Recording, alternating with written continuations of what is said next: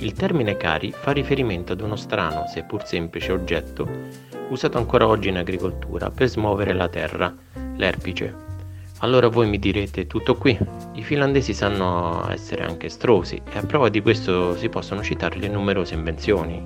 Nokia, il primo browser, sistema operativo Linux OS, Angry Birds, il cocktail Molotov, gli sms, Aki Kaurismaki, il campionato mondiale di trasporto della moglie, quello della caccia alla zanzara, del lancio dello stivale di gomma, del lancio del cellulare e naturalmente la sauna.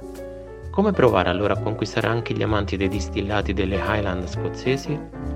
Questa capacità di innovare per arrivare ai gusti del pubblico andando a prendere ad esempio il whisky di qui sopra ed inserirlo in botti di materia si riflette ampiamente in un dramma di questo whisky, l'ingegno.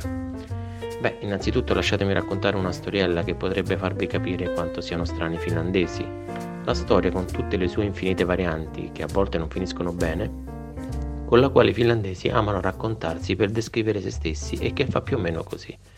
Che cosa succederebbe se ad un tedesco, un francese, un americano un finlandese venisse chiesto di scrivere un libro sugli elefanti?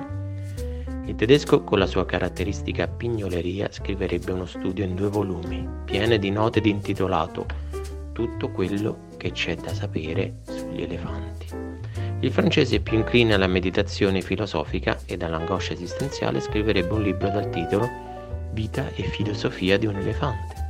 L'americano, famoso per il suo fiuto per gli affari, scriverebbe un libro sul come fare soldi con un elefante. Il finlandese? Il finlandese scriverebbe invece un libro intitolato Cosa penserebbe l'elefante di me?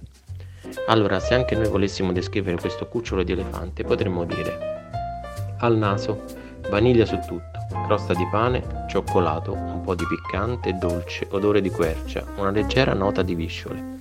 Al palato, morbido, pieno di dolcezza, di frutta secca e con un po' di menta piperita, cannella.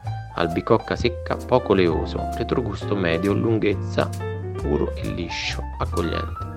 Il finale è bilanciato ma troppo debole il rapporto qualità-prezzo. Tutti questi dubbi fanno sì che alla fine l'elefante sia davvero troppo piccolo, 50 centilitri rispetto al suo costo 74 euro, ma al termine di tutti questi drammi anche io comincio a chiedermi cosa penserebbe invece il whisky di me.